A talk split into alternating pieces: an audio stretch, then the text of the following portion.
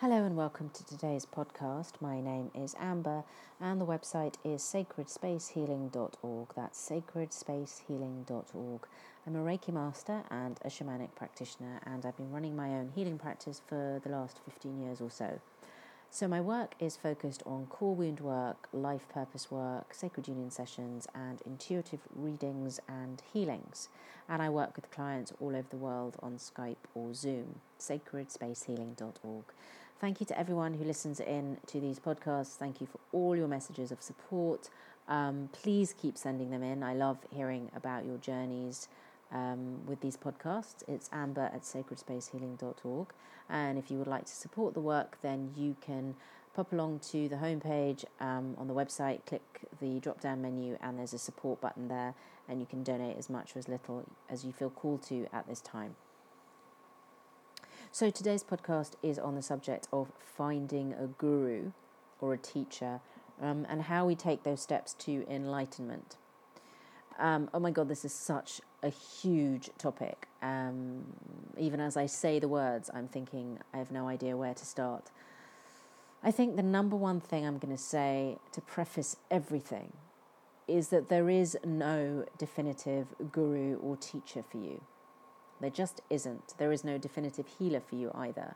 The best healer and teacher and guru that you will ever meet is you. And that may sound like a total cliche and it may feel like you're, you know, a thousand miles away from that ever happening, but it's the truth. Any uh, teacher, any healer, any guru worth their weight in gold is only redirecting you to your own sense of autonomy and mastery. And if we look at it this way, how can we possibly think that anyone can be our definitive teacher or guru when they're having a physical human experience as much as we are. And and everyone looks at a situation through the filter of their own self, of their own experiences, of their own wounds, of their own unclaimed shadow. So, I mean, that's why it's wonderful to work with different teachers and different healers because if you have an intractable problem, um, it's great to get different perspectives on that problem, but you'll only ever get different perspectives on the problem. You'll never get someone who sees the whole thing in its entirety because if you had an interaction with someone that enlightened, they wouldn't really be able to sustain living on planet Earth. You know, that there is a huge density to living in this dimension. And that density requires that we give our attention to the mundane, to you know tube trains and and weekly shops and paying our bills and things like that that lower our vibration that distract us that um, affect our energetic frequency because we're then being affected by other people and other energies and so on right so in order to be in a, in that god state we need to be completely unaffected unpolluted uh, by anything that is of a lower frequency than our highest God state. And in order to achieve that, we would pretty much need to be kind of living on a mountain somewhere, um, you know, living off the sun, uh, uh, and, and existing in complete isolation, because anything else would pollute our energy field and lower our vibration. And I've yet to meet someone like that, but they might exist. So, seeing as I haven't really, you know, in the last kind of 20 years of my journey met anyone like that, and I don't know if you have, I mean, I'd love to because I'm sure they would help me solve a lot of issues in my life, but I haven't met someone like that. What I've met are human beings doing the best that they can to assist other human beings. And so I've always come to realize in my journey with teachers and healers that there comes a point where they're just not like it's just not working anymore. They're not getting to the root cause of what I need their help with. And that's because I've sort of outgrown them because I've learnt as much as I needed to learn uh, from this healer or teacher and I've grown and now it's time for me to grow some more. And eventually we get to the point, hopefully, where we are able to access direct revelation ourselves. By direct revelation, I mean you know you're able to plug into your higher self if that's what you call it or god spirit universe or your guides or your helpers you know whatever your understanding is of what you need to plug into to be your most kind of enlightened once you're able to do that for yourself, there's really no reason to go to another to tell you what to do. And if we actually look at the premise of that, there's something very disempowering about, you know, going for a reading or going to see a mystic and asking them, what should I do? But it is part of our journey as we as we journey as we walk the red road, as we go from being an apprentice to eventually becoming a master, whenever that may be, and it may never be. We may always stay the apprentice, and that's okay also. So, on our journey of initiation and apprenticeship, you know, it is right that we ask for help and that we ask for redirection, but at some point in our journey, we need to start taking back the reins and and really calling those shots for ourselves, knowing that sometimes we're going to get it wrong. You know, sometimes we will have just gone down a really dud road, and we shouldn't have done that. But in that is a huge learning. So, what I've come to learn in my own experiences, and I think it's uh, in some ways it gets a lot more intensified when you do decide to, you know, become a Reiki master or a healer because you're sort of saying, I want to step into the role of mastery of my life. I mean, that's what Reiki master is about. It's about mastery of oneself, not anyone else. So once you put that intention out into the universe, you really are walking a path of the red road of initiation and apprenticeship so that you can get to a place of self mastery. So, what I found in my journey is that there are times when I have made decisions that were shockingly not the right decision for me to have made at that time. And I can look back at that decision and see how spectacularly catastrophically wrong it was, but I can also understand why that decision was made because I was a different person at that time, having different experiences, dealing with, you know, whatever wounds were coming up to be addressed.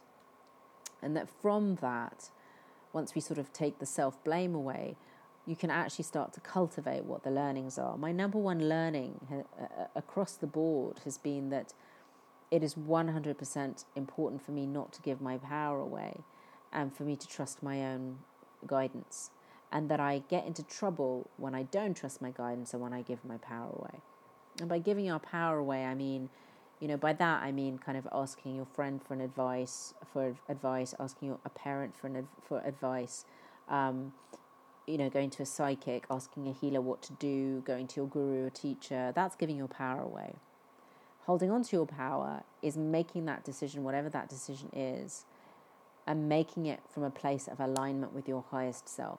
So not making it through fear or anger or sadness or you know desperation or any of those kind of lower emotions, but making that decision from a place of alignment with your highest self. Now, there's going to be times in our lives when we're more aligned with our higher selves than not. And I know that you know times in my life when I've made in inverted commas bad decisions, I was completely unaligned with my higher self. And so what I, that's been another learning for me is that okay, you know, when it comes to crunch time decisions, really do the work so that you're not coming at it from a place of fear or anger or running or you know whatever it is that you're as aligned as is possible given those certain set of circumstances with your highest self. I don't think we're ever really going to you know master it and say oh that's it this is how I know consistently to make good decisions but I think we can start to find a flow where things start to feel good in the decision making process, in the process of living one's life. And as we find that flow, we start to gain more of our mastery. I think one of the reasons why we seek gurus and teachers is because we just don't believe in ourselves enough, and it can come from a place of really low self worth. Because the opposite of that is, and I've met students like this and um, people like this in life who just refuse to take any kind of um, advice from someone who may be more experienced than they are. They honestly believe they have all the answers. And what tends to happen with people like that is you can see that they don't have all the answers. They're actually coming at it from a place of ego. The ego is so strong that it tells them that they are mightier than anyone else who might have had a similar experience and could assist them. So, being in our mastery doesn't mean that we go into our ego and think that we are God although we are all God having a physical experience. Being in our mastery means that we are we are we are so in alignment with our highest selves and with our God selves that we know that there are times when we might need to ask for help, and that does include asking for advice. But we will be so in alignment that we actually go to the correct source to ask for advice. You know, where we kind of trip ourselves up is where we just sort of scattergun it um, and we ask whoever. And we tend to scattergun when we're in panic mode. So we scattergun our requests to healers, to teachers, to friends, to lovers, to whoever, because we're just hoping that one of them will stick. Whereas when we have a very clear intention, you know, what is it that I want? What is it that you want right now? You might want clear advice, you might want healing, you might want redirection, you might just want support. What is it that you want? When you're really clear on what that's going to look like and taste like and feel like, then you can actually start to move towards it. And as you start to move towards it, to move towards your intention, that's when that which is in alignment with your intention starts to come and meet you halfway and it doesn't feel like such a chore. So if it's starting to feel like a chore and it's starting to feel like, oh my God, I'm never going to find my guru, I'm never going to find my teacher, it's because you're probably not in alignment with what it is that you're actually seeking. And one teacher can't teach you everything. But maybe you want a teacher, as they say, when the student is ready, the teacher appears. So maybe you want a teacher who's going to help you with boundaries, or a teacher who will help you with uh, relationships or with money or with career or with um, enlight, you know, spiritual enlightenment. Get really clear on you know what you want from that teacher. You know how how will how will they assist you in what way, and then align with it. Align with what it would feel like to actually have this teacher assisting you, and as you start to align with that feeling, you're going to see things differently you'll scattergun a lot less and you'll actually sort of tune into the different teachers, the different energies out there